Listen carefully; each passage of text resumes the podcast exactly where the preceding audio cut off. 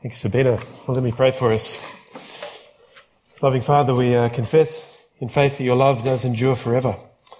Uh, we thank you that you've gathered us here this morning in your presence, and we ask that you'd open our hearts and minds to receive uh, what you would say to us. We ask you to meet us at our point of need, and indeed that you would reap a sacrifice of praise and thanksgiving from our lips, a people that confess your name. Uh, we ask all these things knowing uh, that it's the end of the year, and we thank you, Lord, for the year that has passed, and we pray that you would uh, uh, let us receive uh, from your hand the year that is to come. In Jesus' name we pray these things. Amen. Well, how, how do you feel at the end of a year? Uh, if you're a glass half full type, maybe the prospect of uh, a new year, 218, it's like a, it's an unwritten book. Uh, it's like one of those mildly pretentious uh, diaries, those moleskin diaries. You know, the, the pages, the pristine pages open up and they're just waiting to be filled and you can't wait to put pen to paper. But if life isn't so positive for you at the moment, you might not be feeling so eager. Uh, you might have an inkling about how next year might pan out, and frankly, it fills you with anxiety.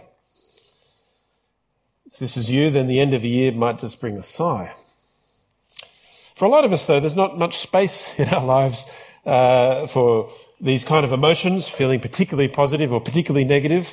Uh, many of us are just ready to collapse on the lounge after all the busyness and the shopping of getting ready for Christmas. Uh, but however you're finishing up 2017, I'd like to suggest that there is another way of seeing in the new year. In the commercial world, it's standard practice to take stock at the end of a year. Uh, ledgers are sorted out, books are balanced, taxes paid. And of course, in the commercial world, this happens in the UK in April, something I had to discover. In Australia, it's in the end of June. Um, but at the end of a calendar year, I'd like to suggest it's equally uh, helpful, a good exercise to take stock of our personal lives. Psalm 136 isn't exactly about the new year specifically, but it's a great reminder to run a green pen over the past to take stock of all that has happened, to take an audit of your life.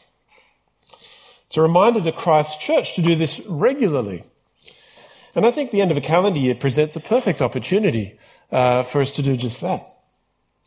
Psalm 136, as uh, many of you know, uh, is one of the set prayers that the people of Israel sang uh, in their temple and in their synagogues. Uh, like many of the Psalms, it would have been sung as a conversation between the cantor and the congregation.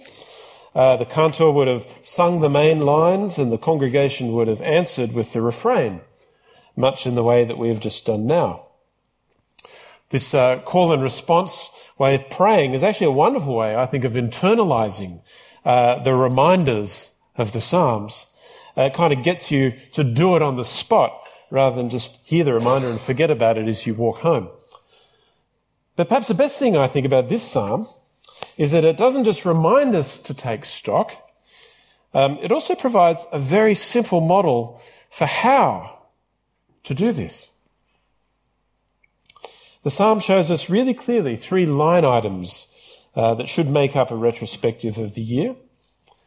Three line items on the stock take of our lives. And I'd like to give some thought to these three uh, so that when we walk out the door, each of us will be uh, better equipped to do what the psalmist is telling us to do, to take stock.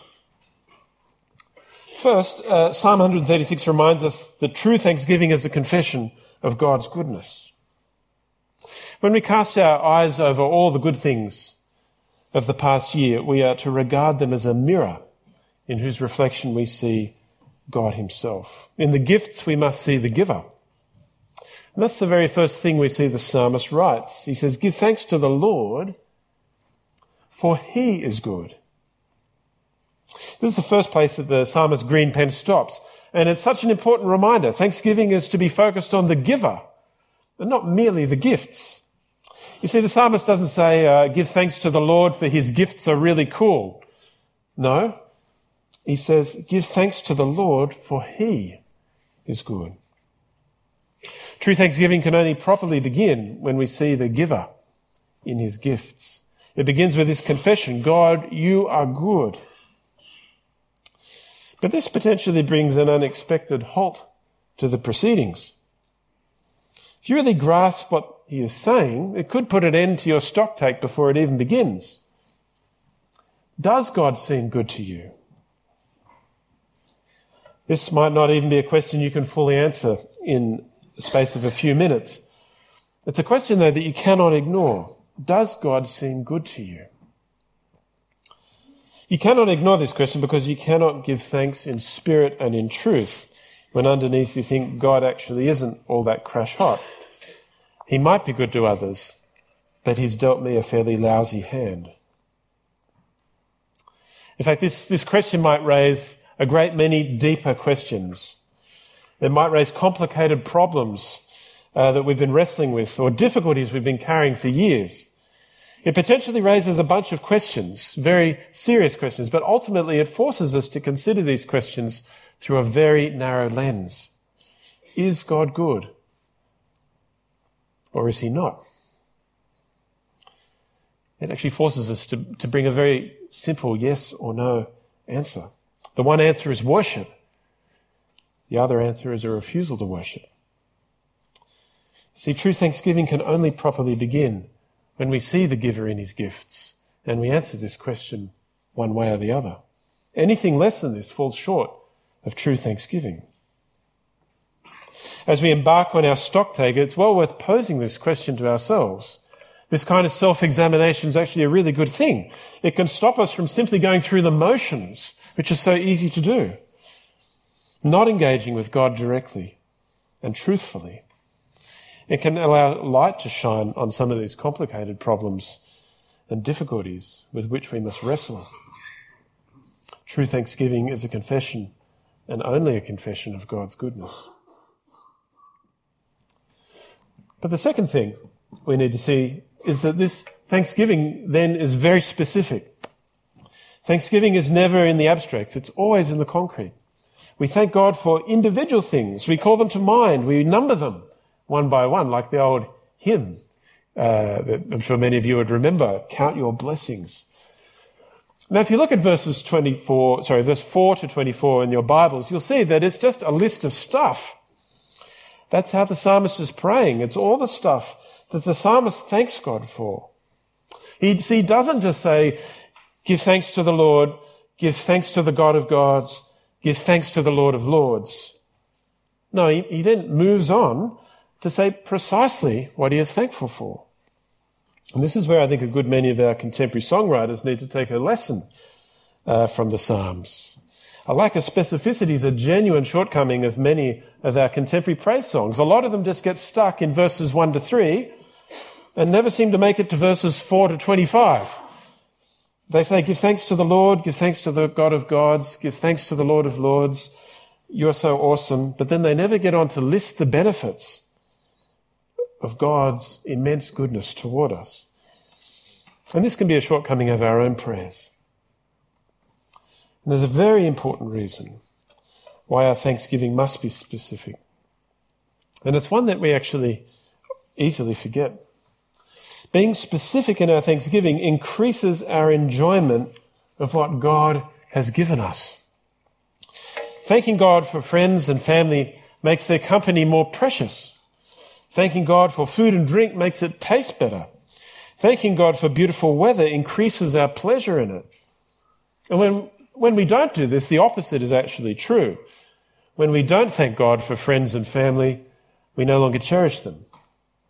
When we fail to thank God for food and drink, we begin to take it for granted, and so on and so forth. John Calvin put his finger on what the problem is when he wrote that every blessing that God confers upon us perishes through our carelessness if we are not prompt and active in rendering thanks. That is a real gem to think about. Every blessing that God confers upon us perishes through our carelessness if we're not prompt and active in rendering thanks superhero of all theologians, Calvin makes a very simple point. Uh, we waste much of God's goodness. We waste it. We don't derive the enjoyment that we could because we don't take the care. It's an interesting word, isn't it? The care to thank Him. It's also a very important point that there's a very concealed danger in not enjoying God's goodness to us. See, a big part of discontent is actually carelessness in thanksgiving. You see, we become uh, thankless and then we experience less and less joy, and this leads to growing discontent, and discontent is poison. It is poison in difficulties. Yes, there are difficulties in our lives. In, in some of our lives here, there are immense difficulties. The Christian life is not about an absence of difficulties, but it is about an enjoyment of God in the midst of those difficulties. And carelessness in thanksgiving is perhaps the greatest threat to enjoyment of God's goodness. And that's why thanksgiving must be specific. It must be, it must move beyond this general vibe of thankfulness to detailed itemizing of accounts. And that leads us to the third thing that the psalmist shows us, and that is that this specificity has a very particular shape. We see in the psalm that uh, thanksgiving begins in creation and that it ends in redemption. The psalmist is just in awe of God as creator. I think my favorite is the image in verse 6. It's, it's particularly powerful. Give thanks to the Lord of Lords, uh, who spread out the earth upon the waters. It's an image of God as a metal worker, pounding out a sheet of bronze. Uh, it's an amazing mental image. He looks upon the mountains and the valleys and pictures God uh, hammering out the earth like a craftsman planishing his masterpiece. I think uh, we should find praying like this really easy in this part of the world. Beauty surrounds us. I mean, the Salisbury Crags are just so astonishingly beautiful, and particularly uh, this time of year when they're under snow, when the sun starts to fall on them in the mornings. Uh, there's simply so much to, to, to thank God for in creation. We don't even need to move on to some of the other good things we enjoy from creation. Uh, but as much as we might marvel over these things, the crucial thing is that we follow the lead of the psalmist. You notice that he moves very quickly then and spends the bulk of his prayer meditating on redemption. See, the psalmist knows that he could not enjoy God as creator if God were not a redeemer. As an Israelite, the psalmist's great experience of redemption was the rescue of God's people from Egypt. And verses 10 to 24, uh, they recap the elements of the story of the Exodus. Uh, here we, we can watch how the psalmist recalls that the same hand that beat out the shape of the earth also struck down the firstborn of the Egyptians. The same hands that spread out the heavens also divided the Red Sea. Now, we might not feel particularly connected uh, to the Israel's rescue from Egypt, uh, but if we have put our faith in Christ Jesus, we have experienced the even greater salvation that the Exodus foreshadowed. Through Jesus' death and resurrection, God has brought immortality to light. Death no longer stands in front of us as the last enemy. Because Jesus bore the guilt and punishment for our sins, we will be raised as he was raised. Now, if you've put your faith in Jesus Christ, you have part in this much greater salvation than Israel's deliverance from Egypt. And we marvel at this salvation because of what it cost. Creation cost God nothing. By the breath of his mouth, he simply commanded, let there be light. And there was light. But redeeming the world cost him dearly. Redeeming the world came at the cost of his one and only Son. And so, in the same way as the psalmist was filled with awe at God's salvation of the people of Israel, pride of place in our thanksgiving will be held by our great salvation. In the same way, the psalmist lists all the elements of God's deliverance of Israel from Egypt through their journey in the wilderness into their entry into Canaan. So too we can list what God has done for us in Christ. We can thank God for the forgiveness of sins. How precious that is. For being saved from judgment What a terror has been taken away from us. For being reconciled to our Heavenly Father, what intimacy there is for us. For the promise of the resurrection, what hope there lies before us. For the fellowship of the Holy Spirit, what warmth there exists amongst us. So in this psalm, the, the, the, psalmist, we see, lists these 22 separate things. And you know what? It took us the sum total of three minutes to say them out loud. His words have such depth, but they're so compact. In our Thanksgiving, we could take a leaf out of the psalmist's book, couldn't we?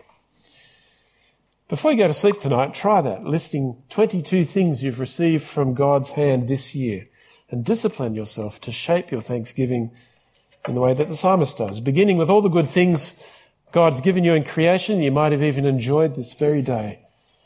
But then moving, as he does, to what he has given you as Redeemer. And let your thanksgiving follow this particular shape. The psalmist doesn't overlook the goodness of creation. He spends most of his time dwelling on God's goodness to him in redemption. This is the psalmist's very simple lesson in how to take an audit of your life. Begin with the goodness of the giver.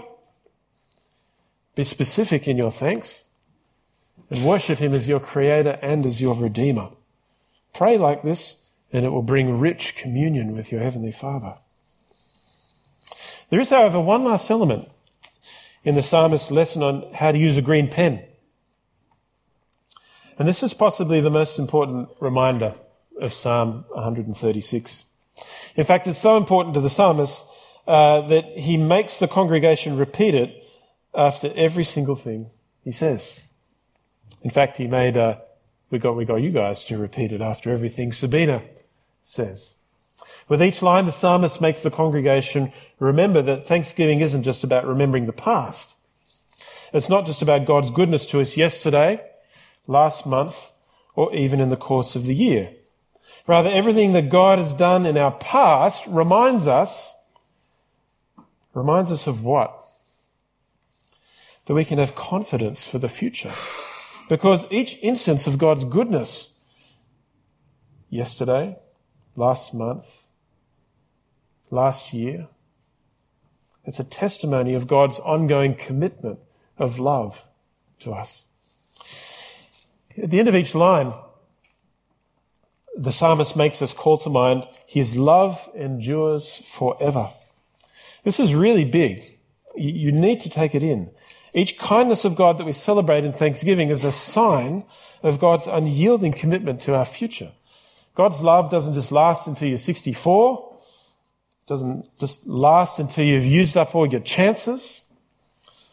There will never come a time when God ceases to express his kindness towards those in Christ Jesus. There will never come a time when he doesn't extend his goodness to those in the Son whom he loves. No, God's love endures forever. This is the great truth that lies at the heart of Thanksgiving. God's goodness in our past is a pledge of his ongoing and never failing faithfulness for the future. And if we take this to heart, it really settles us. When we face the unknown, it releases whatever fears we harbor. This is the jewel of the psalm. And you can't leave this morning without taking this with you. If God is for us, who can be against us? He who did not spare his own son, but gave him up for us all, how will he not also, along with him, graciously give us all things? So says the apostle Paul, basically saying the same thing. Everything that God has done in our past reminds us that we can have confidence for the future because his love endures forever. So as we come to the end of the year, the beginning of a new one, let's do what the psalmist says. Let's take up a green pen. Let's take stock. Let's run a green pen over a year. Let's remind ourselves of God's goodness to us. Later today, either by yourself or as a family, begin with the goodness of the giver. Be specific in your thanks. Worship Him as your Creator and Redeemer. Giving thanks to God like this honors Him, but more importantly, it renews us in a confidence that actually honors Him much more. When we thank God, we praise Him for the blessings we can see. When we entrust ourselves to Him for the future, we praise Him for blessings that remain as yet unseen. So whether you're going to the uh, celebrate the Hogmanay concerts, or you're going to watch the fireworks, or just welcome the new year quietly at home, take the time to recall all the kindnesses that God has shown you this year and bring these to God in prayer. Do this both to kindle a joy in His blessings and renew a confidence that the blessings will await you in the year to come. There will be difficulties to come, as there were difficulties in the year that's passed. But there will also be an enjoyment of God. And we can be certain of this because God's love never fails. His love endures forever. Amen. Let's pray. Loving Father, we worship you as the God who is constant, whose love toward us never fails. And we ask, Lord, that you would renew us in a fresh appreciation of this, that you would draw our eyes to all the benefits that you have given us, Lord, as our Creator and as our Redeemer. And we ask this, Lord, that you would just reap a harvest of praise from our lips, that we would be a people who brings a sacrifice of praise to you constantly and honors you and worships you, Lord with words that are fit for you, according to your great goodness toward us. Amen.